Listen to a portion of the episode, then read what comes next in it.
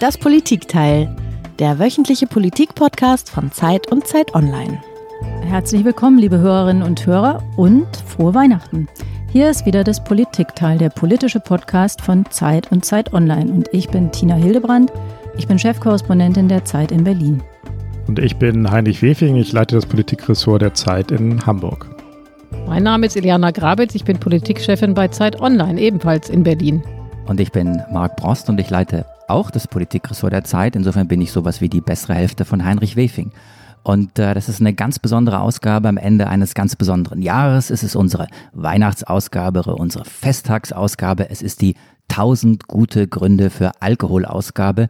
Oder mit einem Wort, es ist die Weihnachtsfeier des Politikteils. Und deswegen moderieren wir heute zu viert, weil wir über das politische Jahr sprechen wollen. Wir wollen über unsere ganz besonderen Podcast-Momente sprechen und vor allem eben auch über das, was 2021 kommt, politisch. Und das Einzige, was wir uns heute vorgenommen haben, ist, dass es Alkohol gibt und dass ein Würfel eine Rolle spielen wird in dieser Sendung. Und ich weiß jetzt überhaupt nicht, was ihr mitgebracht habt. Ich habe hier, wir müssen gucken, wir sind ja per Video zusammengeschaltet. Ich habe hier einen kleinen Piccolo, einen Champagner, mhm. den ich jetzt mhm. aufmache. Schick, schick. Was habt ihr dabei? Nee, ich habe ein Glas dabei. Also ich habe äh, quasi das Glas schon eingeschüttet und habe ein Riesling-Säckchen dabei. Ein Riesling von einem befreundeten Winzer. Hm.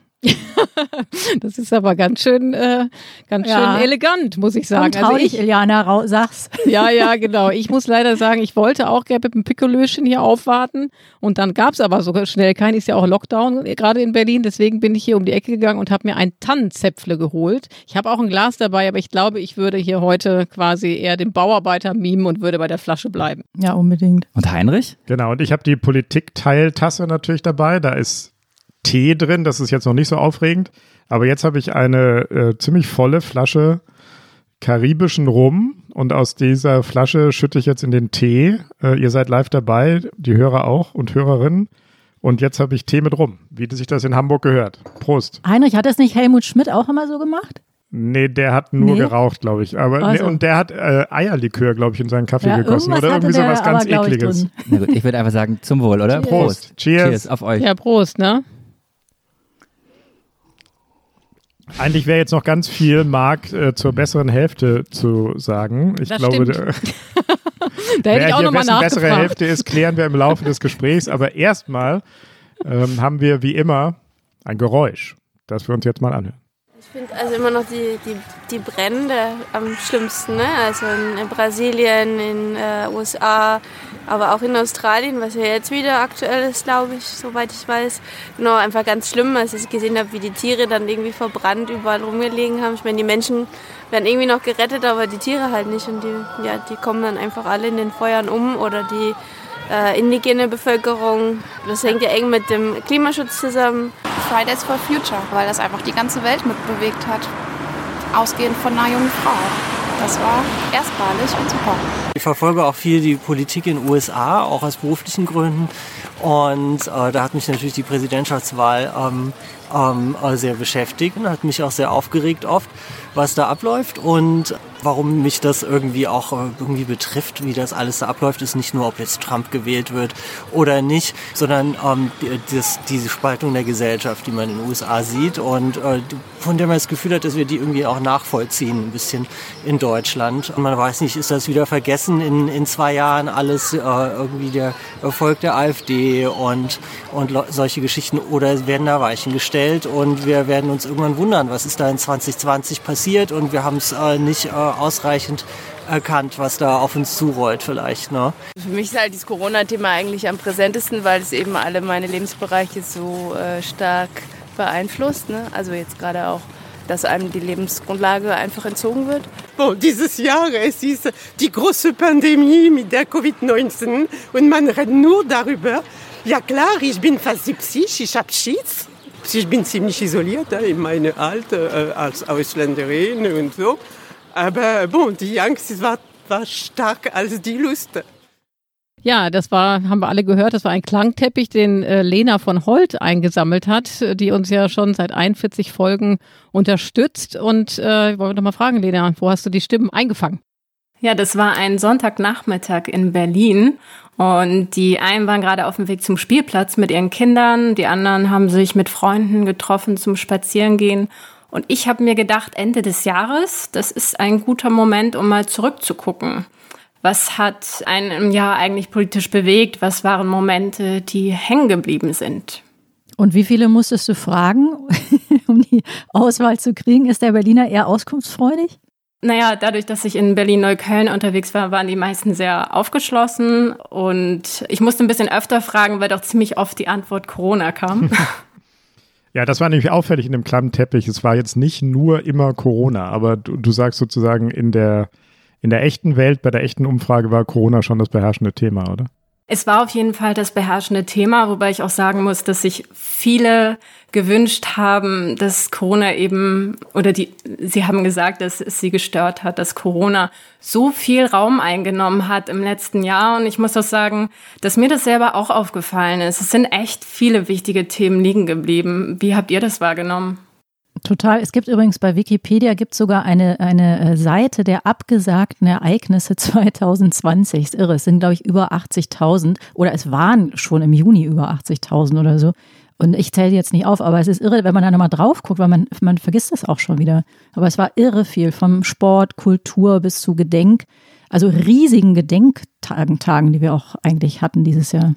Kannst es ja auch in unserer Statistik vom Politikteil sehen, ne? Also, dass wir am Anfang haben wir gestartet, waren fast monothematisch. Im Sommer war es dann ein bisschen besser, dann war es aber sehr monothematisch äh, auch äh, mit dem US-Präsidentschaftswahlkampf. Äh, und jetzt habe ich wieder das Gefühl, wir sind seit Wochen wieder nur mit Corona beschäftigt. Also kann sich im Grunde genommen diese beiden Wellen kann man da ablesen. Ne? Mhm. Das war jetzt so der Versuch, Iliana, auf äh, unsere Podcast-Momente zurückzublicken oder sanfte Überleitung ähm, auf das, genau, was wir, ihr habt die Steilvorlage was wir mitgebracht haben und äh, auch nochmal den Hinweis darauf, dass ein Würfel jetzt gleich eine Rolle spielt.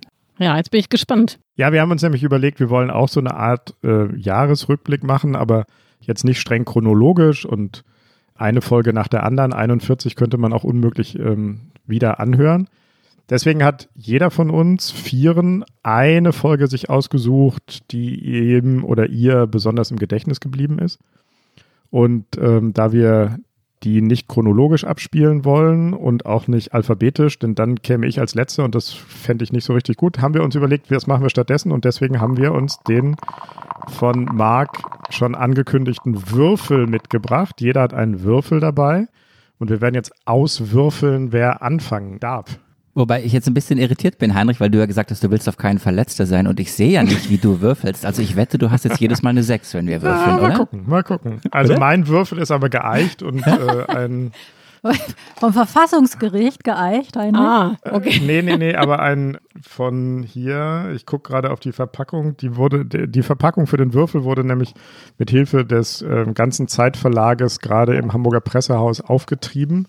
Dazu gibt es einen ledernen, echt ledernen äh, Würfelbecher. Wenn wir das im Fernsehen machen würden oder per Video bei YouTube, könnte man das jetzt sehen. Es ist ein ganz toller Würfel, aber er hat auch eine 2 und eine 4 und eine 1 und ich werde ganz bestimmt keine 6 werfen. Und aus welcher Abteilung? Aus welcher Abteilung des äh, Pressehauses hast du den? Wo, wo wird normalerweise gezockt, gewürfelt? Nein, nein, das wir ist das verraten ausgeschlossen. oder ist das, das, zu? ist, äh, das musste ich zusichern, Ja, dass okay. ich das nicht weiter sage. So. Okay, okay. Okay, ich, ich muss mir jetzt erstmal Mut antrinken. Ne? Also ich meine, wir würfeln gleich. Würfeln wir gleichzeitig oder nacheinander? Habe ich noch eine Chance, meinen Nein, Würfel wir würfeln Wir alle würfeln gleichzeitig. zu drehen? Geht's genau. jetzt los? Na, Also, alle gleichzeitig. Eine 5. Ich habe eine 5. Und jetzt muss, Ich habe eine 2. ich habe auch eine 2. Das ist jetzt sehr lustig, aber ich habe eine 6. Klar. Und das war nicht abgesprochen, aber es war Okay. gewollt, oder? Oh, ich habe auch eine fang 6. ich- Ich habe mich vertan. Ich habe, nein, Quatsch. Wir können auch nochmal machen. Nein, nein. Oh. Ist in Okay, Ordnung. Heinrich, leg los. Du wolltest doch unbedingt. Ich wollte Bitte. unbedingt anfangen, genau. Ich fange an mit der Sendung, die Tina und ich für den 5. Juni aufgenommen haben. Da war unsere US-Korrespondentin Kerstin Kohlenberg zu Gast. Und die Frage war, droht den USA ein Bürgerkrieg? Kleine Vorwarnung. Der erste Ton, den wir jetzt aus dieser Sendung hören, der ist für ganz schwache Gemüter ein bisschen schwer zu ertragen. Deswegen, wer äh, das nicht ab kann, ganz kurz die Ohren zuhalten. I can't breathe. Bleeds in the end of my dick. I can't breathe shit. Bro, get up, get in the car, man. I will. Get up, get in the car. I can't move.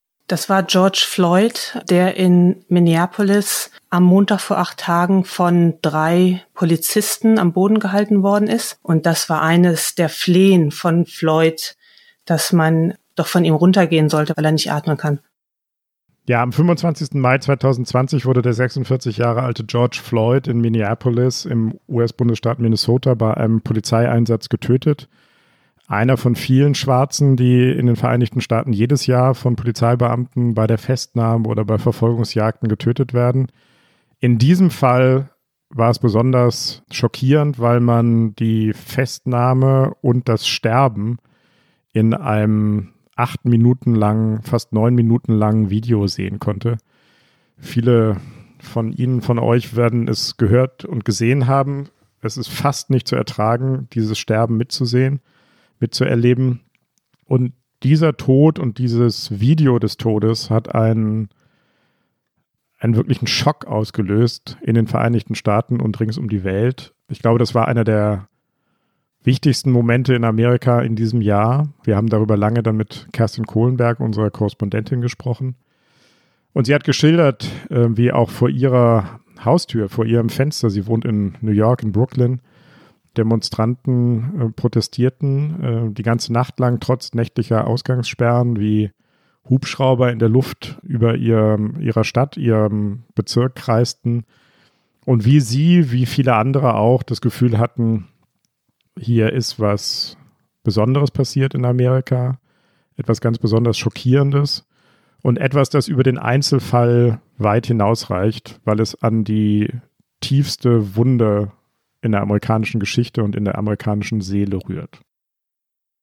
This is not just about the eight minutes of time where our officer had his knee on George Floyd's neck. This is about the previous 400 years This is about 100 years worth of intentional segregation and institutionalized racism. This is about repeated instances of officer mistreatment over decades. And the only reason it's coming out more often now is that it's recorded on video.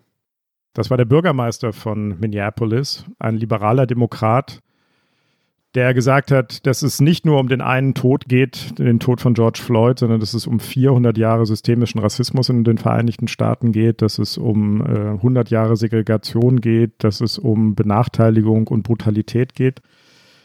Darüber haben wir lange mit Kerstin gesprochen, was das bedeutet. Und ich habe unter anderem auch diese Sendung ausgewählt, weil ich glaube, dass das auch ein Wendepunkt war, ein Kipppunkt war in der Aufmerksamkeit für dieses Problem. Nicht nur in den Vereinigten Staaten, sondern auf der ganzen Welt. Ich habe hinterher irgendwann mal Meinungsumfragen gelesen, die eine dramatische Veränderung in der Wahrnehmung der amerikanischen Bevölkerung widerspiegeln. Vor dem Tod von George Floyd sagten etwa 19 Prozent der Amerikaner in Umfragen, dass systemischer Rassismus ein großes Problem in ihrem Land sei. Und nach dem Tod, nach dem Video, nach den Protesten, die sich über Wochen hinzogen, waren es plötzlich 55 Prozent. Also eine dramatische Veränderung in der Aufmerksamkeit für dieses große Problem. Und ich habe auch an mir selbst gemerkt, dass ich mich plötzlich viel intensiver mit diesem Problem beschäftigt habe. Wir haben, glaube ich, mindestens zwei Folgen auch ähm, in unserem Podcast dazu gemacht. Einmal mit Yassin Mushabash und einmal mit Holger Stark haben wir über ähm, Polizeigewalt in Deutschland gesprochen die möglicherweise auch rassistisch motiviert ist. Ich habe ein Buch dazu gelesen von Tahenesi Coates, Zwischen mir und der Welt. Ein, da schreibt dieser schwarze Autor einen Brief an seinen Sohn. Das ist absolut schockierend und eine Realität in der amerikanischen Gegenwart, die jetzt, glaube ich, viel, viel präsenter geworden ist. Und es gibt noch einen zweiten Punkt, den ich daran interessant finde. Wir waren in dem Wahljahr, wir waren in den Vereinigten Staaten ähm, und haben ununterbrochen darauf geschaut, wie wirken sich diese Dinge jeweils aus ähm, für Trump und seinen demokratischen Herausforderer Joe Biden. Und es gab zwar diese, äh, diesen Bewusstseinswandel in der Bevölkerung, von dem ich gerade gesprochen habe, und der hat sehr, sehr viele schwarze, aber auch liberale Weiße dazu gebracht zu sagen, es muss sich etwas ändern. Dieses Mal müssen wir zur Wahl gehen. Wir müssen eine neue Politik wählen. Das hat dazu geführt, dass Joe Biden eine riesige Wahlbeteiligung ausgelöst hat und sehr viel mehr Stimmen gewonnen hat am Ende bei den amerikanischen Präsidentschaftswahlen als jemals ein Kandidat vorher. Aber das Irre und das auch sehr, sehr Verstörende ist eben, dass die andere Hälfte Amerikas auf diesen Tod geblickt hat und auf die Proteste, die danach losbrachen und nur die Gewalt gesehen hat, nur die brennenden Innenstädte, nur die Gefahr, die vermeintlich davon ausgeht, wenn Schwarze wütend werden ähm, und ihre Rechte einfordern. Und so hat auf der anderen Seite Donald Trump im Wahlkampf mit der Warnung vor Black Lives Matter und den vermeintlich bevorstehenden gewalttätigen Übergriffen in den weißen Vorstädten enorm Stimmung für sich machen können. Also die Spaltung des Landes hat sich auch in diesem Tod nochmal manifestiert. Dieses Land guckt immer auf jedes Thema mit sozusagen zwei Blickachsen, sieht zwei unterschiedliche Dinge.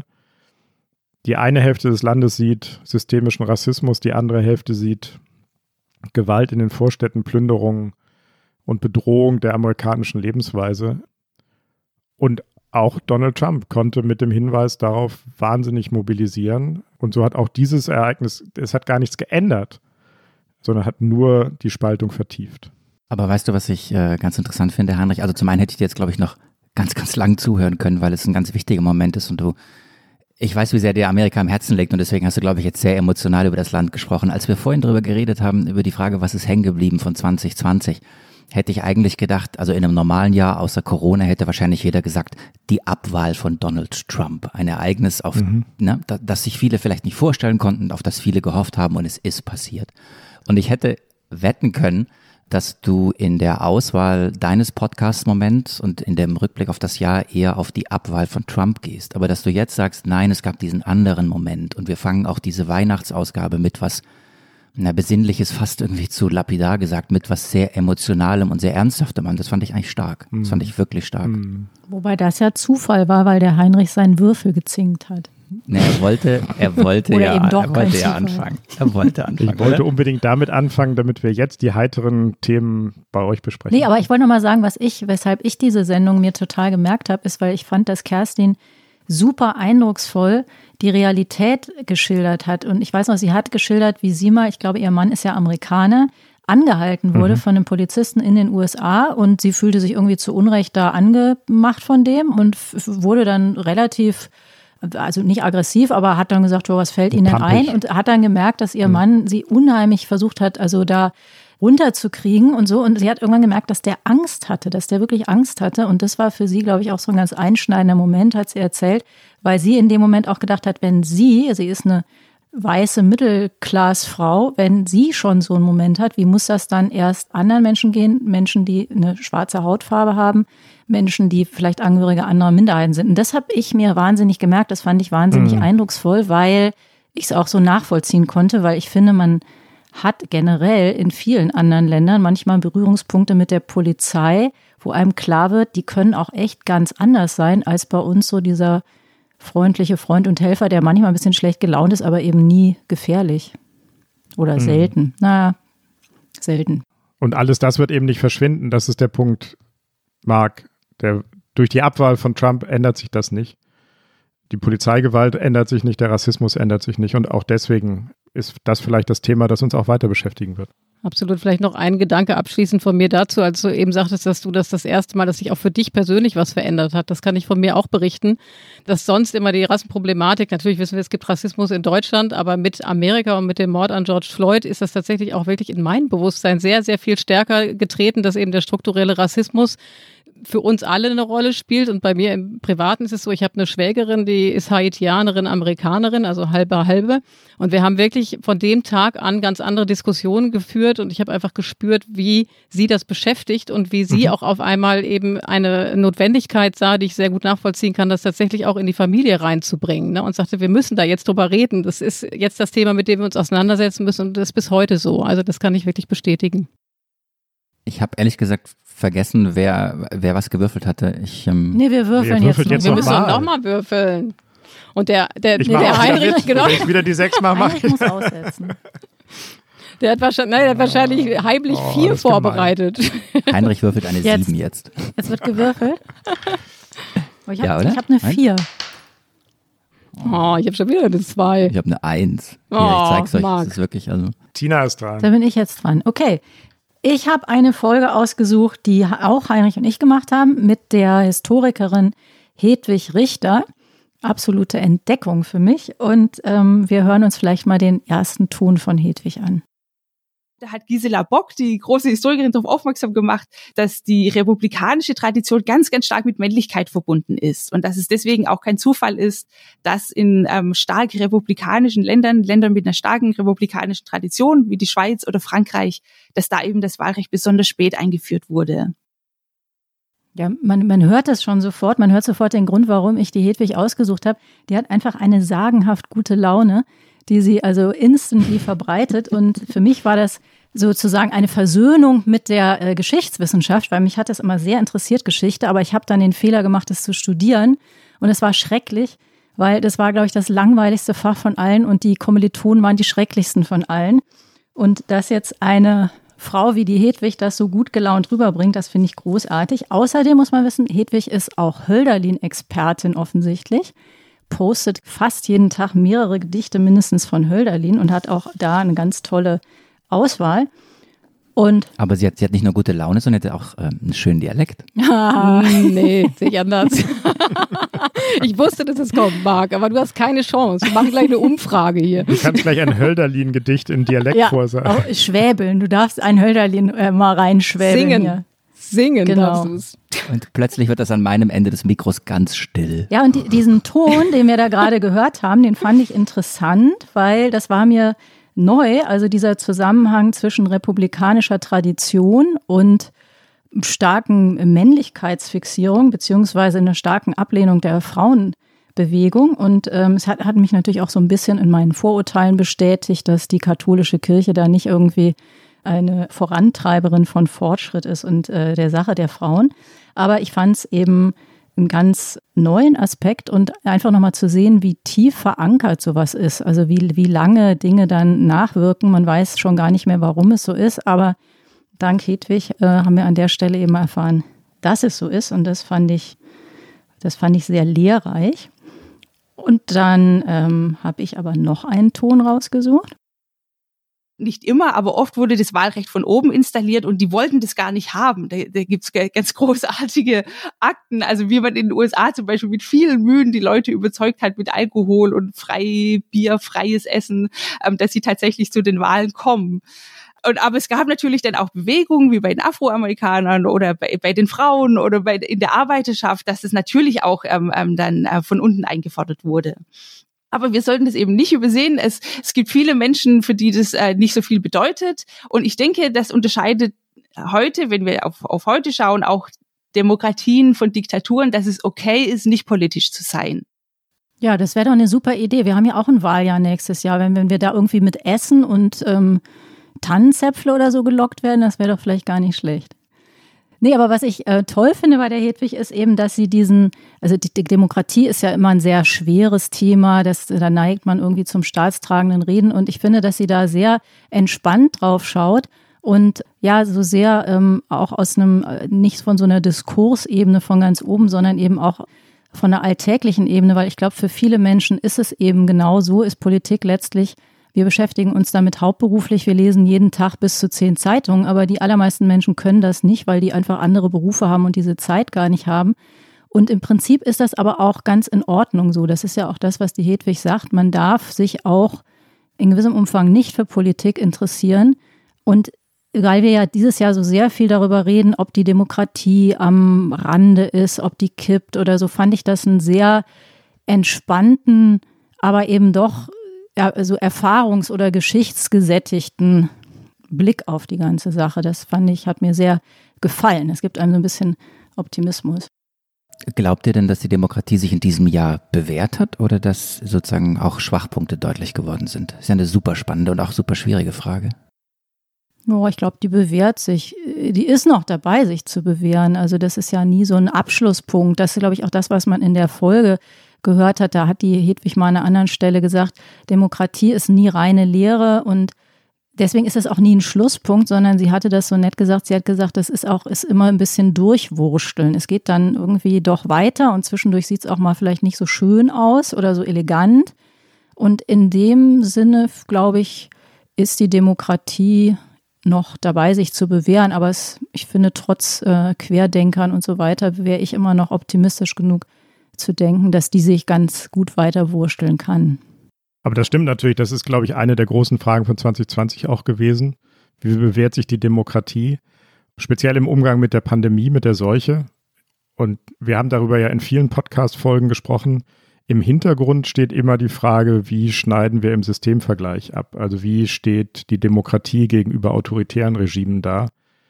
Und da würde man ja jetzt Stand heute Weihnachten 2020 sagen, das ist noch nicht ausgemacht, das ist noch offen. Im Moment äh, hat so ein Regime wie China, jedenfalls in der Seuchenbekämpfung, die Nase vorn. Niemand von uns würde wahrscheinlich tauschen wollen mit den Chinesen, außer in dieser Erfolg bei der Pandemiebekämpfung. Aber das ist die Frage, die offen ist und der Wettkampf läuft weiter.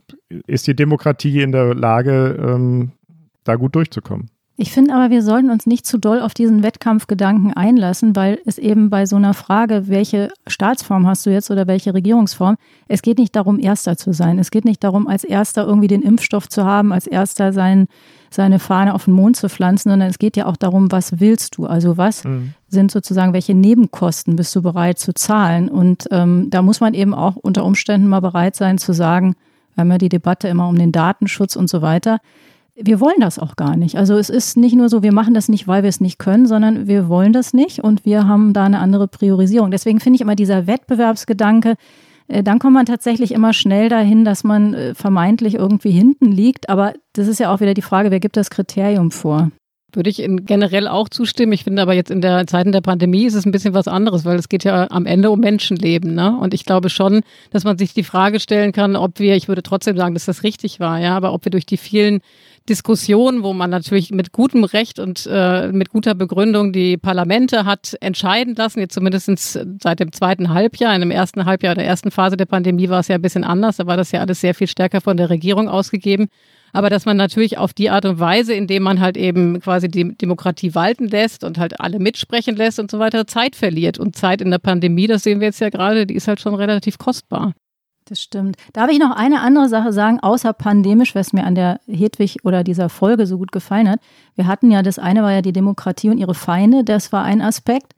Das ist das, was wir gerade da auch nochmal kurz vertieft haben. Und das andere war ja die Demokratie und die Frauen. Und das fand ich eben super interessant, nochmal zu sehen, wie sehr Frauenrechte und Demokratie zusammenhängen. Und man ist ja manchmal manchmal nervt einen ja auch diese ganze Gender-Debatte und so und so diese, also findet man so ein bisschen anstrengend, dass man jetzt immer richtig sprechen soll und so.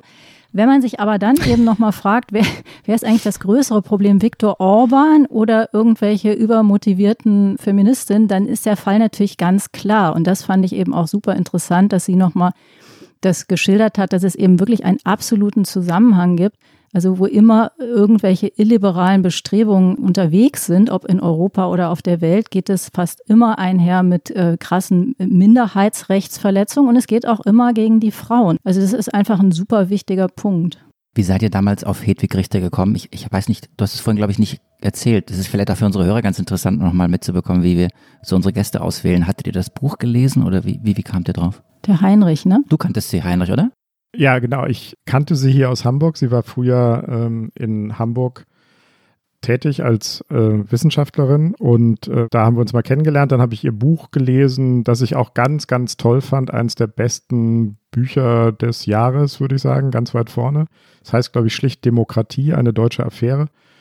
dann folgen wir uns gegenseitig auf Twitter und das ist auch immer fabelhaft, was sie da macht. Und ich wusste halt aus unseren persönlichen Gesprächen, was für ein Spaß das macht, sich mit ihr zu unterhalten und welche gute Laune sie verbreitet, aber eben nicht in so einem, in so einem Sinne, dass äh, plötzlich alles fein und glatt und oberflächlich wird, sondern im Gegenteil. Sie sieht alle Abgründe und alle Schwierigkeiten und alle Widersprüche, aber hat irgendwie so einen ansteckenden Grundoptimismus und das war ganz toll. Jetzt würfeln noch zwei von uns. Aber ihr würfelt doch mit. Eliana gegen Marc. So, und jetzt gespannt. kommt es drauf an, wer vorne liegt. Dieser Wettkampf kann nur einen Sieger haben. Oh, du legst die Latte aber hoch hier. Ja, es könnte auch einen Pasch geben. Traue ich mich gar nicht zu Ich würfeln, auch nicht. Marc. Ah, Ich habe schon wieder, ich hab schon wieder eine Eins. Das ist unfassbar. seht ihr das? Und Eliana hat die sechs. Ja. Wow. Ja. Das war in dem Augenblick, als ich sagte, dass ich eine Eins habe, Eliana, hast du es gedreht. nein, nein. Komm, Wir komm, waren live dabei, Marc. komm, komm, wir kennen uns lange Ich bin nur eine wir haben- ehrliche Haut, Marc. Komm. Hm, das weiß ich. Also, Ladies first, come on. Okay.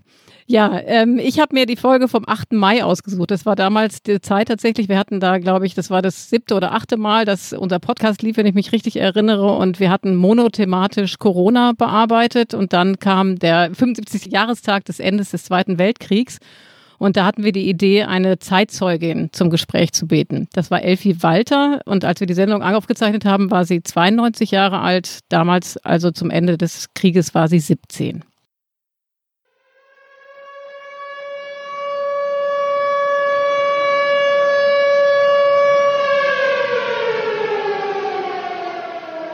Also das ist ganz klar, das geht einem durch Mark und Bein, das ist eine Sirene, ein Bombenalarm. Frau Walter, woran denken Sie, wenn Sie dieses Geräusch und diesen Alarm hören und welche Bilder kommen Ihnen dabei in den Kopf? Mir kommen die Tränen, weil ich so furchtbare Angst hatte.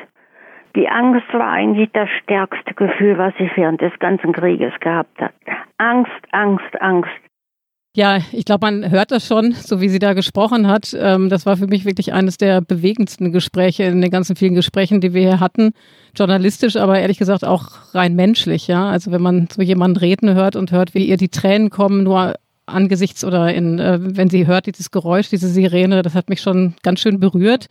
Und eigentlich war es ja damals so, äh, Marc, ich weiß nicht, ob du dich erinnerst, dass wir da hinfahren wollten. Ne? Äh, Frau Walter hatte uns auch eingeladen, es war Corona, ich hatte da mit ihr telefoniert und sie hatte gesagt, ach, kommen Sie doch vorbei, ich bin jetzt 92, was habe ich denn zu verlieren? Und dann äh, haben wir aber doch ob des Risikos am Ende abgesagt und haben sie dann telefonisch dazu geschaltet. Und Weißt du, wo ich da wieder, ganz kurz, weil du mich jetzt angesprochen hast, weil mir das wieder in den Kopf kam? Ich, ich wusste nicht, dass du diese Folge ausgesucht hattest. Ich glaube, das war auch, da war noch nicht mal klar, dass wir das äh, produzieren. Als Armin Laschet sagte, dies sei das härteste Weihnachten, das Nachkriegsgenerationen je erlebt hätten. Da kam mir ehrlich gesagt Elfie Walter in den Sinn und ich dachte, mein Gott, was hat sie erlebt? Was, den, Krieg, aber eben auch die Nachkriegszeit und wie hohl klingt manchmal Politiksprech heute angesichts dessen, was manche Leute wirklich durchgemacht haben. Genau. Und das ist auch ehrlich gesagt der Grund, warum ich sie ausgewählt habe, weil mich das tatsächlich auch in diesem Krisenjahr immer mal wieder erhascht hat, wenn man auch selber so das Gefühl hatte, es ist echt irgendwie unglaublich hart, was wir jetzt gerade erleben und so weiter, ist es doch alles im Vergleich zu dem, was wir dann von ihr auch gehört haben, was sie erlebt hat in den letzten Kriegstagen, einfach nicht zu vergleichen. Und das andere ist halt, sie erzählt so lebendig und mit ihr kommt dann eben, wird die Geschichte so lebendig. Und äh, in dem Gespräch wurde mir klar, und das ist mir bis heute klar, wie wahnsinnig wichtig und was für eine Bereicherung es ist, dass wir eben Zeitzeugen noch haben, die uns eben die Geschichte des Zweiten Weltkriegs selber erzählen können. Das ist was, was unsere Kinder, zumindest meine Kleinste, nicht mehr haben wird. Wenn sie äh, in das Alter kommen, dann sind wahrscheinlich gar keine Zeitzeugen mehr da. Und ähm, da wurde mir einfach bewusst, wie wahnsinnig wichtig so eine Erinnerungskultur auch ist, um halt eben ja quasi ein Verständnis für Geschichte zu entwickeln. Und das Zweite ist das, was du jetzt eben schon angerissen hast, Marc, dass ich halt das damals empfand, also einen wahnsinnig starken Kontrast zu Corona. Also wir hatten ja damals irgendwie zwei Monate Corona auf dem Buckel. Und äh, weiß nicht, ob ihr euch erinnert, da machten ja auf einmal diese irren Kriegsmetaphern die Runde, ja. Also da war dann der Macron, der von sprach, äh, nous sommes en guerre, ja. Also wir sind im Krieg. Und auch danach haben wir sie befragt. Wenn einer die Wirtschaft über die Gesundheit stellt, das kann ich durch meine Erfahrung nicht gut verstehen. Obwohl, wenn ich mich mit meinen Kindern unterhalte, die natürlich anders denken, und meine Enkelkinder und so, dann haben die auch recht, wenn die das Wirtschaftliche mindestens so hochstellen wie die Gesundheit. Aber ich denke nur, das, was wir damals durchgemacht haben, die, nicht ich nur, sondern vor allen Dingen die Mütter, die ihre Söhne im Krieg hatten und die da totgeschossen wurden. Mein Mann war 18, als er in Russland war. Wenn ich das mir so vorstelle, äh, die, die, die, die waren, die wurden totgeschossen und die Mütter hier mit ihren kleinen Kindern in Hamburg mussten jede Nacht in, in den Bunker gehen und wenn sie Glück hatten, stand ihr Haus noch und wenn sie Pech hatten, war es ausgebrannt oder es war Trümmer. Und sie mussten damit zurechtkommen, ohne ein Wort zu sagen, denn weil sie was gesagt haben, das wüssten wir ja später erst, wären sie vielleicht verhaftet worden. Das war eine andere Zeit. Und darum können die Menschen, die das damals erlebt haben, vielleicht heute nicht alles so nachvollziehen. Dem kann man eigentlich nichts mehr hinzufügen, oder? Was denkt ihr, wenn ihr das hört? Nee, das war wirklich super beeindruckend. Ich finde allein diese Wortwahl, dass sie eben sagt, wie es ja auch war, die wurden totgeschossen. Also die, die sind nicht irgendwie gefallen oder so. Das ist dann immer so abstrakt. Dann in dem Moment ist das dann schon so eine historische Notiz. Und das ist super eindrucksvoll. Ich weiß noch, ich habe die Folge von euch gehört, da bin ich im Auto mit meiner Tochter gefahren und die ist äh, zwölf. Und das war also eine der, der wenigen Podcast-Folgen, muss man ehrlich sagen, für die ich sie interessieren konnte von uns. Sonst sind die Themen nicht so ihre. Aber da hat die auch ganz gebannt zugehört, weil das eben einfach, wie du sagst, das ist wirklich unheimlich eindrucksvoll und äh, spricht für sich. Und trotzdem finde ich es auch wirklich toll, dass diese alte Dame dass die aber trotzdem sagt, die dürfen das auch anders bewerten heute. Also die, ähm, dass sie denen gar nicht das Recht abspricht und sagt, nein, äh, es gibt sozusagen nur eine Sichtweise. Das ist schon echt, echt ganz klasse. Hast du die denn danach nochmal gesprochen? Ja, sie hatte sich noch mal einmal gemeldet bei mir. Ähm, der, der, Witz war ja, sie, also sie hatte kein Internet. Das heißt, sie konnte eigentlich diesen Podcast gar nicht hören und meinte dann auch, nachdem wir gesprochen hatten, ach, vielen Dank, das hat mir schon geholfen, das einfach mal wieder zu sprechen. Ich weiß gar nicht, wo ich das hören kann. Und dann meldete sie sich aber ein, zwei Wochen später nochmal und sagte, wissen Sie, ich habe ganz viele Zuschriften auch bekommen daraufhin, also aus der Familie natürlich. Und sie sagte, es ist mir alles ganz egal, aber was ihr das eingebracht hat, ist, dass ihre Enkel ihr zugehört haben. Und das hatte sie, Marc, ich weiß nicht, ob du dich erinnerst, zumindest im Vorgespräch erzählt, ich weiß nicht, ob in der Folge auch, dass sie gesagt hatte, ich erreiche meine Enkel so wenig mit meinen Geschichten. Und danach hat sie wohl Anrufe bekommen von den Enkel oder Enkelinnen, die sich bei ihr gemeldet haben, gesagt haben, Oma, was du jetzt erzählt hast, jetzt verstehen wir, was du uns immer sagen wolltest. Und das fand ich irgendwie auch ganz toll. Aber ich würde vielleicht an dieser ich, ich, hätte noch ah, eine Frage äh, an dich oder an euch beide wenn man das jetzt hört, ist es wahnsinnig eindrucksvoll und diese Gespräche mit Zeitzeugen sind durch nichts zu ersetzen. Das glaube ich auch. Aber was glaubst du denn, Ileana, spielt das heute politisch wirklich noch eine Rolle? Also ist das, geht das in den aktuellen politischen Diskurs mit ein? Ihre Erfahrung oder die Erfahrung des Zweiten Weltkriegs meinst du? Genau, genau. Und wie wir damit umgehen, die Vergangenheitspolitik, wie wir uns damit auseinandersetzen, spielt das im Moment in den Auseinandersetzungen eine Rolle? Würdest du sagen ja oder nein? Also im Moment würde ich eher sagen nein, aber wir haben natürlich, und da hätte ich gleich auch noch einen Ton mitgebracht, äh, Sie hat selber davon gesprochen, wie sie empfindet, wenn Alexander Gauland vom Vogelschiss in der Geschichte spricht. Ne? Das ist zwei Jahre her, das ist nicht jetzt. Also im Moment habe ich sowieso das Gefühl, das ist ein bisschen in den Hintergrund getreten, das Ganze. Aber ich glaube mhm. schon, dass das unterschwellig im Narrativ immer mitschwingt. Und wir haben natürlich jetzt in diesem Jahr auch gesehen, obwohl die AfD vielleicht nicht so auf der Höhe ist wie vor einem Jahr, aber dass natürlich jede Menge rechtes Gedankengut in der Welt ist und jede Menge Wut in der Welt ist. Und da frage ich mich dann schon, wo geht das dann alles hin? Ja, also ich würde sagen, um auf deine Frage zu antworten, unterschwellig, aber im Moment nicht so demonstrativ und nicht so outspoken. Also ich glaube, es wäre ganz gut an dieser Stelle vielleicht den Hörerinnen und Hörern noch äh, kurz die besondere Geschichte von Elfie Walter zu erklären.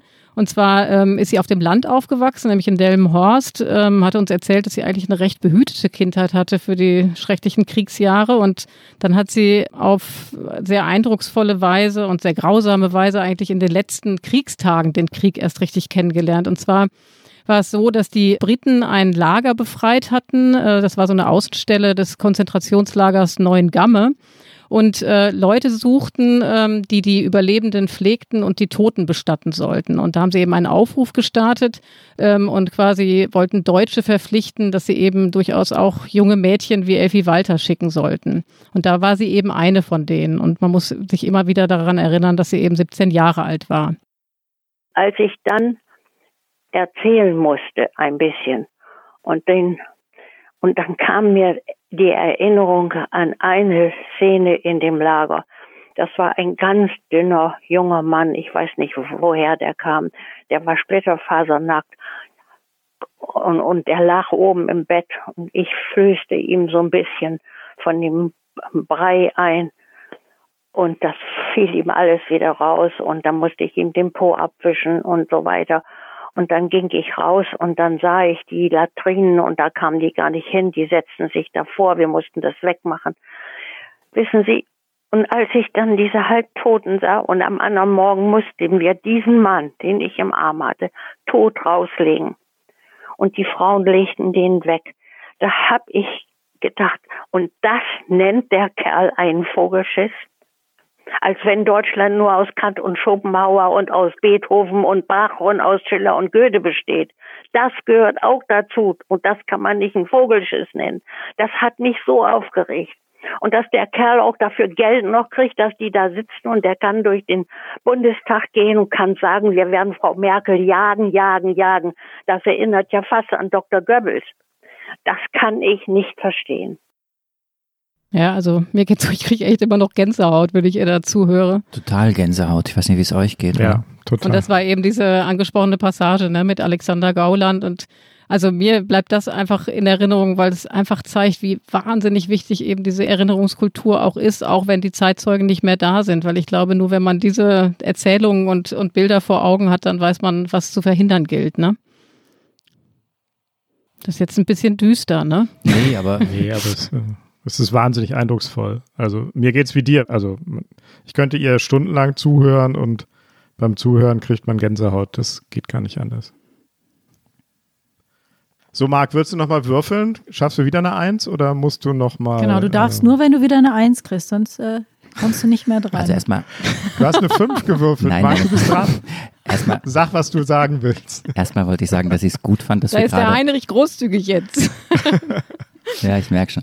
Erstmal wollte ich sagen, dass ich es gut fand, dass wir einen Moment der Stille hatten und ich habe es nicht genutzt, um zu würfeln, sondern ich mache einfach weiter. Ja, ich habe zwei Dinge rausgesucht aus einem Podcast, den Iliana und ich gemacht haben mit Bernhard Pörksen, mit dem Medienwissenschaftler. Wir haben Anfang des Jahres über Journalismus gesprochen, auch über uns, über Medien in der Krise. Und ähm, das Erste, was ich rausgesucht habe, ist so ein Blick hinter die Kulissen. Ich würde gern ähm, mit euch und mit unseren Hörern nochmal nachvollziehen, was passieren kann, wenn man als Podcast-Moderator mal einfach so eine Frage stellt und dann eine Gegenfrage kommt. Wie kommt es, dass diese Machtfragen immer so eine Rolle spielen bei uns Politikjournalisten, auch jetzt noch? Na, mich würde da wirklich ihre, auch ihre eigene Perspektive interessieren, weil ah, einerseits liegt es natürlich, ja genau, also, also so ein Stück ähm, erpresster Selbstauskunft unter Live-Bedingungen. Also es. eine Antwort liegt natürlich nahe. Es ist einfacher, ein Machtspiel zu analysieren, als sich in dieses irrwitzig komplizierte Geschehen des Risikomanagements in pandemischen Zeiten hineinzuarbeiten. Aber Rückfrage, warum ist es so attraktiv? Ja, deswegen gebe ich die Frage erstmal weiter an Iliana und ich überlege noch 30 Sekunden. Also ich werde hart nachfragen, keine Sorge. Absolut. Also ich glaube, es hat einerseits mit gelernten Habits zu tun. Ich meine, das ist das, was wir seit Jahren machen. Also die, die schon länger im Beruf sind oder auch die anfangen, das ist das, was uns beigebracht wird. Guck nach der Machtpolitik, ne? weil es natürlich auch spannend ist. Also da kommen wir auch wieder auf die Geschichten zurück, die wir erzählen wollen.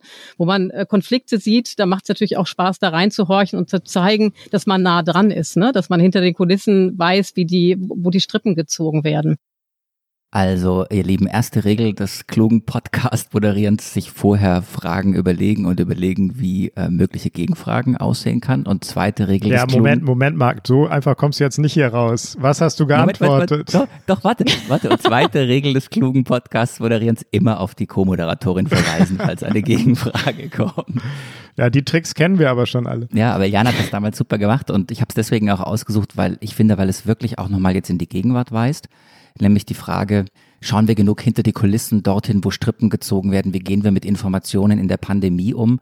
Man hat im Augenblick ja, das habt ihr, bekommt ihr alle mit und bekommen unsere Hörer mit, so eine wahnsinnige Indiskretionsmaschinerie aus allen Ministerpräsidentenkonferenzen heraus, wird live gesimst, wird äh, in Echtzeit getwittert. Es gibt Kollegen anderer Medien, die, die auch vier Buchstaben haben, die im Grunde ihre Online-Sitzungen damit bestreiten, dass live vorgelesen wird, was gerade ein Teilnehmer einer Sitzung getwittert hat.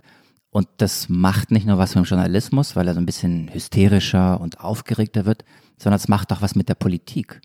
Weil Politiker uns erzählen, dass sie in diesen geschützten Räumen, in diesen Konferenzen, wo man über die große Frage diskutieren müsste, wie geht man mit der Pandemie um, gar nicht mehr geschützt diskutieren kann, weil eben alles verquatscht wird, alles rauskommt.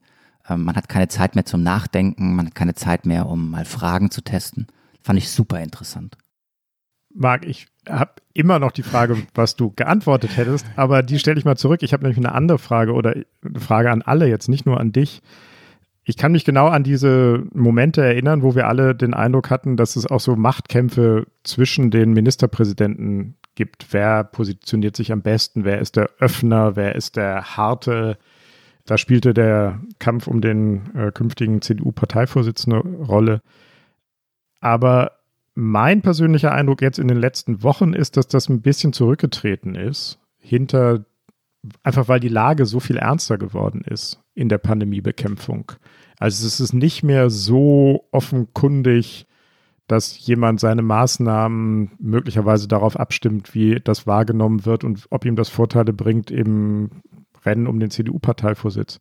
Oder täusche ich mich da? Also äh, ich würde sagen, dass sich das in den letzten acht Tagen geändert hat oder sagen wir mal direkt vor Weihnachten, als die Entscheidung mhm. eben war, das Land doch in den harten Lockdown zu schicken. Diese Sitzung, in der diese harte Entscheidung getroffen wurde, die war schnell, die war gut vorbereitet, die war nicht verquatscht und danach gab es Einigkeit in der Präsentation nach außen. Ich weiß nicht, wie ihr es seht, Tina oder Iliana, aber in den Wochen davor war es eher so, und das hatten mir zumindest einige der beteiligten Politiker, Politikberater, Staatssekretäre, die hatten mir das auch geschildert. Es gab so einen Moment im Herbst, da siegte die Politik oder die politische Taktik über die Medizin. Man wusste eigentlich, dass man in einen harten Lockdown würde gehen müssen und hat es nicht hinbekommen. Und die Gründe waren Politiktaktik, dass Ministerpräsidenten sagten, ja, mm, wie kann ich das meinen Leuten verkaufen? Oder dass man eben auch so ein bisschen doch eher drauf schaute, wer kommt bei so einer Sitzung besser raus, wer kommt besser weg und dass man sich auf eine Maßnahme einigt im Kreis von 16 und 17 Leuten und danach vor die Kameras tritt und diese Maßnahmen schon wieder öffentlich dementiert, ist eigentlich in so einer Krise ein Unding. Aber wie habt ihr das wahrgenommen? Naja, also man muss ja aber eins sagen, warum reden wir so gerne über Machtstrukturen und welche Bedeutung die haben? Da muss man einfach sagen, weil es sie gibt und weil sie eine Rolle spielen. Also man, ich finde auch, man soll jetzt auch nicht irgendwie zu sehr so tun, als spielt das keine Rolle. Meine Erfahrung war, als ich mal ganz jung angefangen habe als Journalistin, da habe ich immer gedacht, ja, kann das denn nicht sein, dass das stimmt, dass es jetzt wirklich nur darum geht? Die Wahrheit ist, es hat ganz oft nicht gestimmt. Ich würde sogar sagen, in den allermeisten Fällen nicht. Und ich finde, man sollte auch nicht so tun, als gibt es entweder Sachpolitik oder Machtpolitik. Meistens gibt es beides. Ganz genau. Und ich glaube, dass keiner oder sagen wir mal, die wenigsten Politiker sind so unverantwortlich, dass sie jetzt irgendwas machen, was sie für vollkommen unsinnig halten, nur aus Machtgründen, weil es auch gar nicht funktionieren würde weil die Leute ja in der, in der Regel auch nicht ganz so doof sind, das durchschauen. Aber dass jeder irgendwie auch seine Chancen wahrt, dass jeder auch irgendwo im Kopf hat, wie sehe ich dabei aus oder sehe ich dabei ein bisschen besser aus. Ich glaube, dass es oft beides gibt und dass es nicht ein Entweder-Oder ist. Da habe ich es vielleicht falsch erzählt oder mich nicht klar genug ausgedrückt. Was ich sagen wollte, ist, dass es in dieser Pandemie so eine seltsame Diskrepanz oder, oder ein Dilemma gibt. Du musst eigentlich das weiß man heute. Deswegen, es geht doch gar nicht darum, Politiker zu verurteilen oder jetzt besserwisserisch zu sein. Man hat jetzt mehr Wissen als noch vor einem halben Jahr. Aber heute weiß man, dass man im Grunde proaktiv agieren muss und dass man Maßnahmen schon dann machen muss, bevor äh, die Probleme wirklich sichtbar sind. Und das hat zumindest mir, haben, haben das mehrere Teilnehmer dieser Sitzungen erzählt, ist wahnsinnig schwierig dass die Einsicht zwar da ist zum Handeln, dass der äußere Druck aber fehlt. Und der äußere Druck ist gerade, wenn es um Handlungen geht, die sehr hart sind, die zum Teil wirklich Grundrechte betreffen, die wirklich Menschen in ihren Freiheiten beschränken, ähm, dann sind die wahnsinnig schwer begründbar.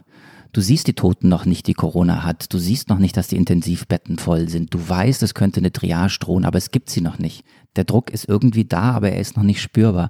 Und dann kommt einfach ein, vielleicht auch menschliches Verhalten dazu, dass man dann sagt, okay, dann dann warten wir noch mal eine Woche, dann warten wir noch mal 14 Tage. Und das, das hat dieses Virus, so fies es ist, einfach ausgenutzt. Aber ich glaube, hinzu kommt äh, auch so ein bisschen Nachholbedarf äh, bei der Informationspolitik, weil es war doch so in der, in der ersten Phase der Pandemie, da ging, war ja alles, ging sehr stark von der Regierung aus. So. Und dann kam die Phase über den Sommer hinweg, wo sich Unmut in der Bevölkerung kundtat oder breit machte, dass man mehr Informationen haben wollte, also im Herbst, als dann die, die Zahlen wieder anfingen zu steigen. Und dann, finde ich, ist die Politik stark in diesen Modus gegangen, dass sie alles transparent gemacht hat. Und ich weiß manchmal nicht, ich verstehe das einerseits, weil man natürlich auch das Gefühl vermitteln wollte, hier, wir informieren informieren, wir sind transparent, wir nehmen euch mit bei den Entscheidungen, ja, um halt im Grunde genommen das dann tatsächlich auch eine Legitimation dazu zu bekommen. Mein Eindruck ist aber manchmal gewesen, ob es nicht manchmal ein bisschen too much war, weil das verunsichert die Leute auch total. Also ich kann es zumindest an mir selber beobachten, dass halt irgendwie dieses ganze, diese Übermaß an Informationen, die ich kriege bei jeder Ministerpräsidentenkonferenz, dass die nicht mir, mir hilft, irgendwie äh, einen Kompass zu finden in der Pandemie.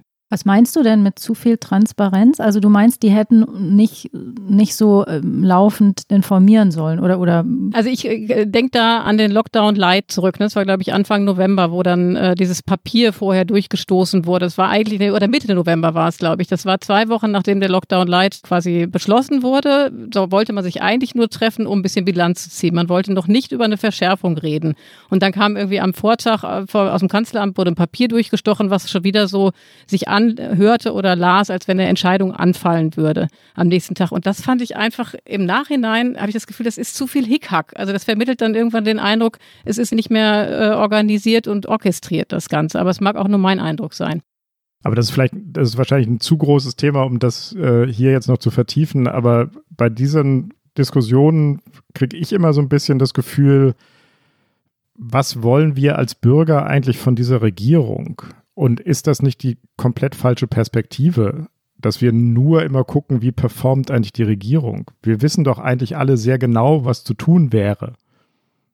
Dass wir uns einfach zurückhalten. Also ich finde, mir kommt bei diesen ganzen Diskussionen ein bisschen die Verantwortung der einzelnen Bürgerinnen und Bürger zu kurz. Wir sind doch nicht im Obrigkeitsstaat und warten darauf, was die oben beschließen und das haben wir dann zu machen oder versuchen uns dran vorbeizuschummeln, den Eindruck erweckt das manchmal, sondern wir sind in der Demokratie, wir haben gerade drüber gesprochen und Hedwig Richter hat uns nochmal dran erinnert. Und es hängt an jedem Einzelnen von uns. Und ob da jetzt ein Papier durchgestochen wird oder nicht, ändert doch daran nichts. Aber da gibt es tatsächlich den Zusammenhang zu dem Podcast, den ihr mit Hedwig gemacht habt. Das ist lustig, es ergibt sich fast doch so ein roter Faden über das Jahr hinweg. Denn in der Demokratie müssen Maßnahmen die so einschneidend sind. Sie müssen erklärt werden, sie müssen besprochen werden. Du musst die Leute mitnehmen. Ne? Wir verordnen die Dinge nicht von oben oder wenn wir sie verordnen würden, dann wären wir keine Demokratie mehr, sondern man muss sie diskutieren im Parlament oder eben auch in Ministerpräsidentenkonferenzen. Und damit Dinge funktionieren, braucht es dann am Ende, aber damit die Menschen ihr Verhalten ändern, sowas wie Einigkeit, wie Verlässlichkeit oder einfach die Dinge müssen sich dann auch erklären. Und äh, häufig war es eben widersprüchlich oder man hat gedacht, wenn ein Teilnehmer aus einer Runde rausgeht und die eigenen Beschlüsse wieder anzweifelt, die er gerade beschlossen hat, ja, was wollen die denn selbst? Das soll nicht exkulpierend sein, aber nur erklärend. Ich habe noch einen kurzen, einen ganz, ganz kurzen äh, Ausschnitt aus diesem Perksen-Podcast mitgebracht, weil er auch nach vorne weist. Wir wollen ja auch ganz kurz auch über 2021 sprechen und das, was uns im nächsten Jahr beschäftigen wird. Ich kann schon verstehen, warum man jetzt nicht gewissermaßen mit dem Holzhammer fordert. Es ist ein Grundrecht des Menschen, ähm, eine Party zu feiern. Es wäre eine Katastrophe, das nicht zu tun. Aber hier geht es ja um ein Geschehen, das erkennbar die Gesellschaft sehr lange und langfristig in eine Art Schock, Starre und einen Ausnahmezustand versetzt. Und aus meiner Sicht wäre es schon etwas früher, als es geschehen ist, das Gebot der Stunde gewesen, nach der langfristigen Perspektive zu fragen. Und diese Frage nach der langfristigen Strategie wird aus meiner Sicht auf völlig unangemessene Weise tabuisiert. Also was ist der Plan, wenn die infizierten Zahlen nicht in drastisch dramatischer Weise sinken? Wie kann man glauben, man könne auf lange Sicht sozusagen in einem Prozess der totalen Allmählichkeit Herdenimmunität erzeugen, ohne die Wirtschaft und das gesellschaftliche Leben zu ruinieren. Diese Fragen nach der langen Perspektive, nach der langen Linie des Denkens und des Plans, die müssen mit anderer Entschiedenheit gestellt werden. Und die hätten aus meiner Sicht auch schon früher mit anderer Entschiedenheit gestellt werden müssen.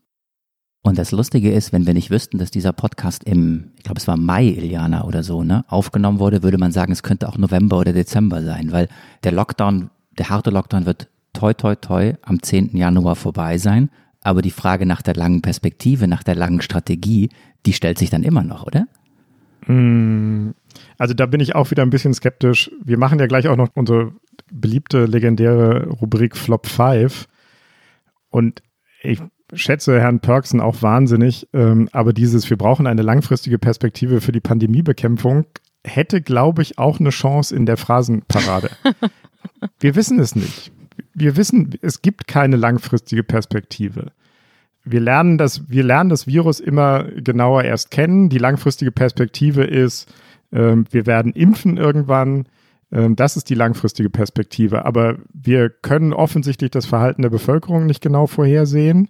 Wir wissen auch jetzt nicht, ob die Bevölkerung bei dem harten Lockdown äh, mitmacht. Und davon hängt es ab, wie die langfristige Perspektive aussieht. Ich muss einmal für die Hörer sagen, wenn das jetzt eine Fernsehsendung wäre, dann hätte man jetzt unglaublich wildes Gewedel gesehen, sowohl von Marc als auch von Iliana. Die scheinen da ganz anderer Meinung zu sein. Eigentlich. Ja, das ist so super. Ich wollte nur ganz kurz widersprechen, dann gebe ich gleich das Wort weiter zu dir, Marc. Du hast gesagt, ähm, äh, Heinrich, dass wir das Virus nicht kennen. Erinnerst dich an die Folge mit Jakob Simmank? Der hat gesagt, das stimmt nicht. Wir kennen das Virus ganz genau. Was wir tatsächlich nicht kennen, und da hast du recht, da bin ich da wieder total bei dir, wir wissen einfach nicht, wie die Leute reagieren. Ne?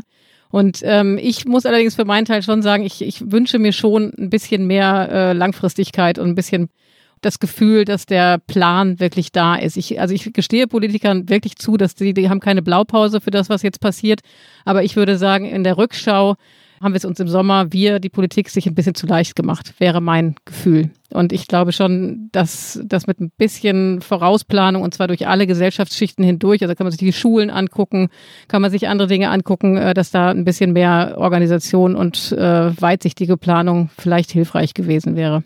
Jetzt du, Marc. Wollen wir da jetzt tief reingehen? Ich weiß ja, es nicht genau, genau, aber. Dann müsste ich auch noch mal was widersprechen. Nee, also ich wollte, bin ja einmal nur, ich, ich, ich, ihr müsst mir ja sozusagen, nachdem ich ja der Letzte war, der seine Podcast-Folge vorstellen durfte und offensichtlich der Einzige bin, der hier so richtig Widerspruch kriegt, dann, dann müsst ihr mir einmal noch die Möglichkeit ja, geben, zu verteidigen und dann werde ich schweigen.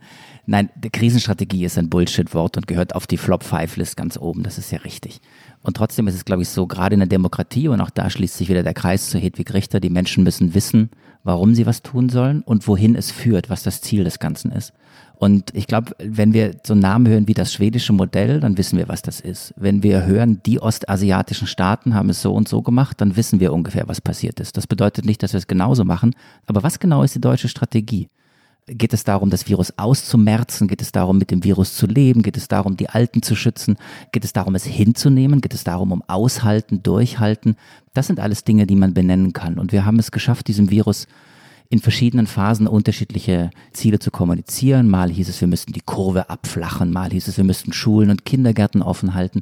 Und wir haben diese Ziele immer, immer wieder revidiert. Und ich fürchte, und das ist das, äh, die bittere Botschaft, meine bittere Erkenntnis, dass es am Ende darum geht, das Virus auszumerzen. Es geht nicht darum, mit dem Virus zu leben, sondern es geht darum, es auszumerzen. Ganz hart. Und das bedeutet unter Umständen auch harte Entscheidungen und die muss man dann eben entsprechend kommunizieren. Ah, Marc. So, und jetzt nickt ihr alle. Wenn wir jetzt noch eine Stunde hätten, dann ging es jetzt los. Genau, Aber. genau. Aber das machen wir dann in der Folge 2021, mein Lieber. Ähm, und mhm. jetzt machen wir die Flop 5, oder? Du hast doch schon gesagt, dass wir eine Rubrik haben, die wir auch in dieser Ausgabe machen wollen.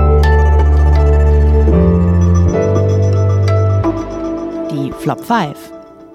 Und die wird wieder ausgewürfelt, oder? Wer anfängt? Ja, können wir machen. Wenn ihr euch ja. darauf nochmal einlassen wollt. du mit deinem Echtlederbeutel da. Ist ja kein Wunder. wir würfeln und Heinrich hat eine 6. Wetten? Ich habe eine 6, aber das könnt ihr nicht sehen. Doch, könnt ihr wohl. Ich habe eine 4. Ich habe eine 3. Und ich habe eine 4. ja, dann fange ich ja an. Okay. Also mein Flop hat nichts mit Corona zu tun.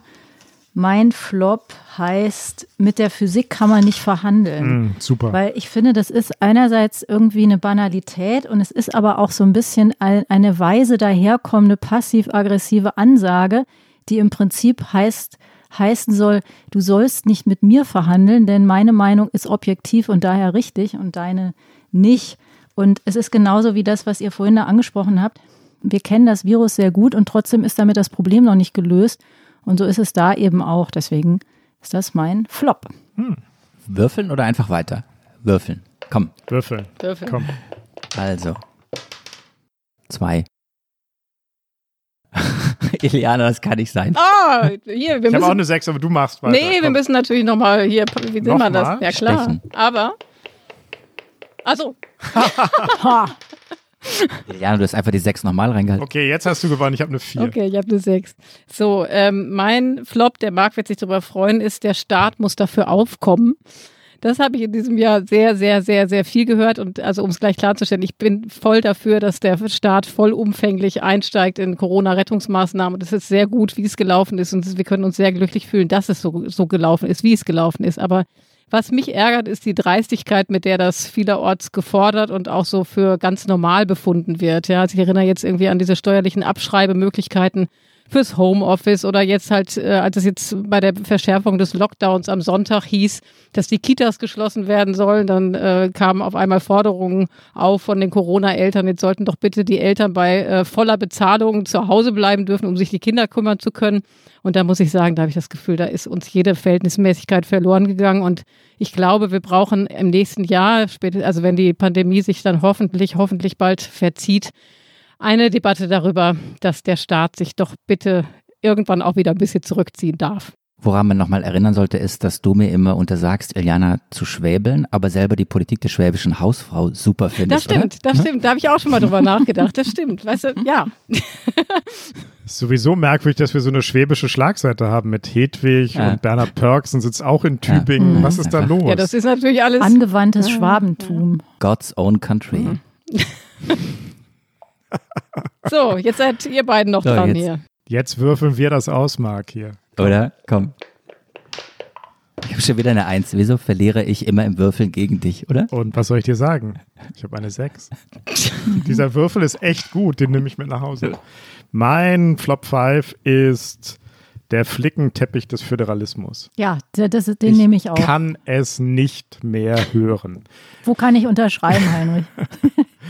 Wir haben ja auch in einer Folge darüber, glaube ich, mal gesprochen. Woher kommt diese Vorstellung? Erstens, dass Flickenteppiche was Schreckliches sind. Das verstehe ich nicht. Und zum Zweiten, was ist gegen diesen Föderalismus zu sagen? Ich finde es wirklich eine so billige Ausrede für manches, was in der Politik schief läuft, dass man dann immer darauf schimpft, dass es irgendwie mit dem Föderalismus zu tun hat. Unsinn, Unsinn, Unsinn. In zentralistisch geführten Ländern wie Frankreich äh, geht es mindestens so schlecht, wenn nicht sogar schlechter als in Deutschland. Wir sind bis in den September ziemlich gut gefahren mit den Lösungen, die die Länder gemeinschaftlich gefunden haben. Natürlich müssen wir uns darauf einstellen, dass man äh, auf unterschiedliche Pandemielagen oder andere Herausforderungen in unterschiedlichen Ländern unterschiedlich reagieren kann. Und die Vorstellung, dass es anders gewesen wäre, wenn der Bund alles zentral bestimmt hätte, wo wären denn die Beamten und Verwaltungen hergekommen? Das wären wieder die Landesbehörden gewesen. Der Bund hat nicht einfach eine eigene Verwaltung, die alles hätte besser machen können. Also kommt mir nicht mehr mit dem Flickenteppich, bitte. Ich weiß gar nicht, ob ich jetzt zuerst auf den Flickenteppich oder den Föderalismus eingehen soll, was mich ja mehr irritiert hat als die Föderalismusdebatte, die wir beide immer so auch führen, wo wir beide unterschiedlich drauf blicken, ist, dass du gesagt hast, Du als Schwabe, wie kannst du den Föderalismus ablehnen? Das stimmt allerdings. wenn alles so wäre wie in Schwaben, dann wäre das doch auch nicht schlimm. Genau, und genau das wollen wir nicht. Wir wollen auch die Hamburger Wege dazu So, packen. nein, jetzt, jetzt einmal im Ernst. Ja. Du findest Flickenteppiche gut? Hast du das vorher gesagt? Nein, aber ich weiß nicht, warum das der Inbegriff des, äh, des Abscheulichen ist. Also ich habe auch keinen zu Hause, aber ähm, ich finde die auch nicht schlimm. Du hättest gerne einen. Sammelt für mich für einen Flickenteppich, ja bitte. Kannst du selber nähen, Heinrich. ist auch eine, eine schöne Arbeit für den Lockdown. Weihnachtsgeschenk. Und nächstes Jahr führe ich den hier vor. Ja, genau. Genau. Also ich würde dir auch meine Stimme geben, das wollte ich nur noch mal sagen. Das ist lieb. Dankeschön. Danke. Meine Stimme hast du dafür auch. Wir sind ein föderaler Podcast. Das finde ich gut. Ich habe so ein bisschen das Gefühl, diese Diskussion in diesem Podcast läuft nicht 2 zu 2 oder so, sondern 3 zu 1 die ganze Zeit. Aber ist okay. Na, eben habt ihr mir alle widersprochen. Gut. Soll ich nochmal würfeln, so für mich alleine? Genau. Guck doch mal, ob du über eine Eins hinauskommst. bitte. Jetzt, nein, jetzt, ihr werdet es ja wieder eine glauben, Eins. aber Jetzt habe ich eine 6 gewürfelt. Jetzt die Sechs. So, ich habe eine 6 Sehr gewürfelt und ich führe uns äh, mit meinem äh, äh, Bullshit-Punkt raus aus Deutschland nach Österreich. Mein Bullshit-Punkt ist die Corona-Ampel. Und wisst ihr warum? Weil die Corona, eine Ampel in Österreich, hat folgende Farben. Sie hat grün, sie hat gelb, Sie hat rot und sie hat orange. Als ob es sowas wie eine Ampel gäbe mit äh, vier Farben. Und ich glaube, da sieht man auch schon wieder ein bisschen die Widersprüchlichkeit der Krisenstrategie oder Politik. Hm. Ja. Eine Schwampel. Sehr schön. Ist das eine Flickenampel? Oder? Ich weiß nicht, das müsste man jetzt auf Österreich sagen, aber Dialekte ja. sind ja in diesem Podcast verboten. Ja, na, Dann fragen wir die Kollegen vom Alpen-Podcast. So, und der fünfte Flop kommt heute von äh, Lena von Holt. Äh, Lena, du hast was vorbereitet. Was ist dein, deine fünfte Phrase, dein fünftes Wort, das du nicht mehr hören kannst? Ja, da muss ich mich jetzt tatsächlich selbst zitieren. Und zwar ist das, da werden wir uns wohl dran gewöhnen müssen. Und ich habe mich tatsächlich in den letzten Wochen und Monaten immer wieder selbst ertappt, das zu sagen. Ich finde das ganz schrecklich. In Situationen zum Beispiel, in denen man flexibel reagieren muss, weil Corona einem wieder, wieder Wege versperrt oder vielleicht kennt ihr das auch, wenn man wichtige Menschen nicht treffen kann, sondern nur mit ihnen telefonieren kann. Und wenn man mal ehrlich ist, niemand will sich daran gewöhnen. Und deswegen habe ich beschlossen, diesen Satz ab heute zu streichen. Da werden wir uns wohl dran gewöhnen müssen, dass du den nicht mehr sagst, Lena. Sehr guter Vorsatz, super. Ich schließe mich an. Bräuchte, an der Stelle bräuchte man so ein Phrasenschwein oder so und jeder wirft was rein. Und davon finanzieren wir dann 2021 äh, die Politikteil Weihnachtsfeier, oder? Da kriegst du dann zwei Bierflaschen. Ach, von dem Inhalt des Phrasenschweins. Ah, ich musste jetzt mal ein bisschen nachdenken, ja, ein bisschen länger gedauert. Von was okay. sonst? Das ist schon das zweite Tannenzäpfle, oder? Also. Nee, nee, nee, nee, kann ich gar nicht sagen. Das waren unsere Flop 5, die berühmte legendäre Rubrik, die es auch im Jahr 2021 geben wird in diesem Podcast. Worauf schaut ihr, Iliana, Tina, Marc? Was ist der Moment, der Ort, der euch besonders interessiert im Jahr 2021? Soll ich mal anfangen? Ja. Steht im engen Zusammenhang mit dem Flop, den ich äh, eben genannt habe, die Sorge darum, dass der, die Rolle des Staates in Finanzfragen zu stark ist wir wissen alle, das wird das Jahr der Bundestagswahl sein und äh, ich werde sehr genau hingucken, was die verschiedenen Parteien für Konzepte parat haben, wenn es darum geht, wie der Staat mit den Corona-Schulden umgeht. Also ich glaube, dass wir eigentlich in einer guten Situation sind, solange die Wirtschaft wieder anzieht und das wird sie sicherlich tun in dem Moment, wo dann tatsächlich die äh, Bevölkerung auch durchimpft ist. Aber trotzdem wird das Thema einfach eine große Rolle spielen. Ne? Also jetzt schon wird über die Schuldenbremse gesprochen. Brauchen wir einen Corona-Soli? Brauchen wir eine Vermögenssteuer? Und wo geht das Geld hin, das investiert wird? Geht es tatsächlich in die Bereiche, wo ich denke, wo es hingehen muss, nämlich da, wo die Zukunft liegt, in den Klimaschutz, Digitalisierung und Bildung. Und das wird für mich ein besonderer Fokus sein. Hm. Tina und du? Naja, mich interessiert eigentlich tatsächlich, ich müsste eigentlich mal vorspulen, weil ähm, ich finde, es ist immer so, dass man im Nachhinein immer erst weiß, wie es einem ging zu bestimmten Zeiten. Und ich glaube, wie es uns jetzt geht, wissen wir auch alle überhaupt nicht. Und das können wir erst im Nachhinein sagen. Und mich interessiert wahnsinnig, wie wir uns an diese Zeit erinnern werden. Also ich frage mich auch mal, welche Rolle das für die Kinder spielen wird. Also es gibt ja irgendwie Ereignisse, während man die erlebt, hält man die für wahnsinnig wichtig.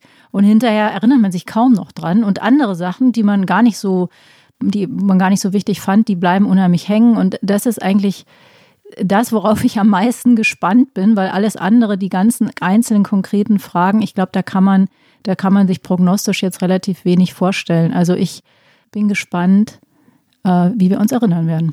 Ich finde das total interessant. Ich glaube, 2020, aber 2021 sind so Jahre, die wir später äh, wenn wir unseren Kindern oder Enkeln nochmal davon erzählen, dass wir sagen, Mensch, das waren wirklich so Wendejahre, da hat sich irgendwas verändert. Ich, ich gucke auf zwei Daten. Ich gucke auf einen Sonntag, äh, wahrscheinlich Ende September des Jahres, das ist der Sonntag der Bundestagswahl, an dem was zu Ende gehen wird, nämlich 16 Jahre Kanzlerschaft von Angela Merkel. Und ich bin mir nicht sicher, was danach kommt. Ich weiß nicht, wie dieses Land aussehen wird und was für eine Bundesrepublik wir dann vier Jahre lang haben werden, unabhängig davon, wer sie regiert oder so. Aber ich glaube, es ist wirklich, es sind verändernde Zeiten und ich habe noch kein Gefühl für dieses Land, was, in dem auch meine Kinder, unsere Kinder, wir haben ja alle Kinder groß werden. Das zweite Datum ist äh, eins, das ich nicht kenne. Das ist der Tag, an dem ich geimpft werde. Ähm, und ich glaube, je nachdem, ob das Ende des Jahres sein wird oder Mitte des Jahres oder vielleicht gar nicht 2021, wird auch viel meinen Blick auf die Pandemie und, und auch insgesamt auf, auf, auf dieses Jahr bestimmen. Klappt das? Funktioniert das? Wie viele Leute lassen sich impfen? Das sind ja alles so große Fragen, die wir im Augenblick alle diskutieren. Aber ich glaube, dieses Datum ist ganz, ganz wichtig für mich, aber vielleicht auch für ein paar andere Leute. Hm. Heinrich. So, jetzt müsste ich ein Sodele, müsste ich jetzt sagen, aber das ist schon wieder ein schwäbisches Wort und da habe ich es reingeschmuggelt. Ich würde nochmal nach Amerika schauen. Ich würde auf den 20. Januar 12 Uhr mittags schauen. Da wird Joe Biden als 46. Präsident der Vereinigten Staaten vereidigt. Und natürlich, die, die ganzen Fragen, die liegen dann auf der Hand. Schafft es Biden, das Land zu versöhnen? Kann eine Regierung Biden die Pandemie bekämpfen? Was bleibt vom Trumpismus jetzt, da Trump nicht mehr im Amt ist? Aber eine Frage habe ich ganz speziell äh, an dieses Datum oder an die Stunden und Tage danach. Die Frage nämlich, wird Twitter Trump von der Plattform schmeißen? Das würde mich total interessieren und die Geschichte, die dahinter steckt, können wir vielleicht mal einen Podcast drüber machen. Die großen Plattformen Facebook und Twitter haben in den Wochen vor der Wahl ihre Rolle komplett verändert. Die haben nämlich angefangen, redaktionell zu arbeiten. Die haben äh, Tweets des Präsidenten entweder geblockt oder mit Erklärungen versehen, haben ihre Rolle total verändert. Und das ist das eigentliche, was mich interessiert. Nicht nur schmeißt Twitter Trump runter und was würde der dann machen? Geht er auf eine andere Plattform?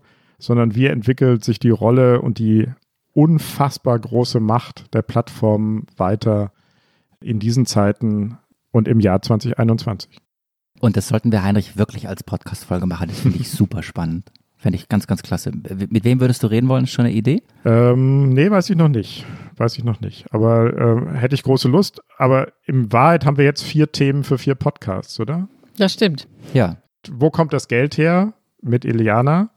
Wie ist es, wenn ich geimpft werde? Und wie werden wir uns erinnern? Einen geschichtsphilosophisch erinnerungsphilosophischen äh, Podcast von Tina. Und vielleicht wird man sich auch an diese Podcast-Folge irgendwann der einst noch erinnern, oder? Die Aber legendäre wie? erste, die, die erste, die legendäre erste Weihnachtsfeier des Politikteils. Ich weiß nicht, wie es bei euch ist. Ich habe hier, ich halte es kurz mal in die, in die Kamera, damit ihr das sehen könnt, mein Plätzchenteller fast gegessen. Mhm.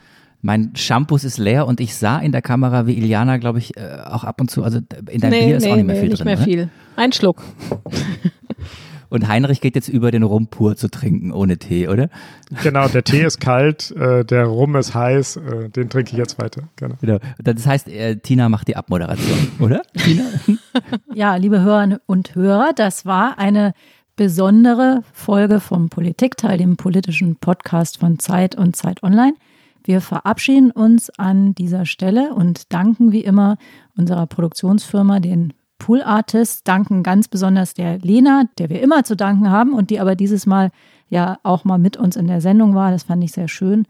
Und ähm, Ja, und die Tasse aus der, die Tasse, Tina, die Tasse, aus der Die Heinrich Tasse. gerade in diesem Augenblick schon wieder seinen Tee getrunken hat. Den Rum. Die kann man im Ja. Fanshop Wer erwerben. kriegt die denn jetzt? Eigentlich kriegt ja immer unser Gast eine Tasse. Jetzt waren wir unsere eigene Lena. Ja. Lena. Ja, Lena na muss endlich mal eine Tasse kriegen, wenn sie noch keine hat. Genau. Genau. Lena kriegt die Tasse, die natürlich auch Sie kriegen können, liebe Hörerinnen und Hörer, wenn Sie nämlich auf unsere Seite gehen. Da kann man die im Fanshop bestellen. Der Marc, der Marc macht mir Zeichen, aber was will er mir sagen? Nein, ich habe es extra aufgeschrieben. Ich habe es mir hier aufgeschrieben. shop.spreadshirt.de Ah. slash Zeit Bindestrich Podcasts. Musst du singen. Musst du singen, Marc. Nein, singen tut bei uns nur noch Heinrich. Gesungen wird nicht, darüber haben wir uns vorher verständigt. War auch eine 3 zu 1 Entscheidung, aber ich sage nicht, wer nicht singen wollte. Ich kann nur sagen, die nächste Folge wird auch wieder eine etwas andere Folge sein, die Neujahrsausgabe von Das Politikteil, dem politischen Podcast von Zeit und Zeit Online. Wird anders sein als alle anderen Folgen, anders auch als diese Folge. Es lohnt sich reinzuhören. Bis dahin kommen Sie gut durch die Feiertage, genießen Sie die ruhige, stille, merkwürdige Zeit. Bleiben Sie gesund und bleiben Sie uns treu. Kann man das so sagen? Auf jeden Fall, das, das sollte man so sagen. Absolut. Auf jeden Fall. Ich bleib dir treu, Heinrich. Du bist ja auch meine bessere Hälfte. Du musst mir treu bleiben. Darüber müssen wir nochmal sprechen. Tschüss. Tschüss. Tschüss. Frohe Weihnachten. Frohe Weihnachten. Frohe Weihnachten. Tschüss. Tschüss. Tschüss.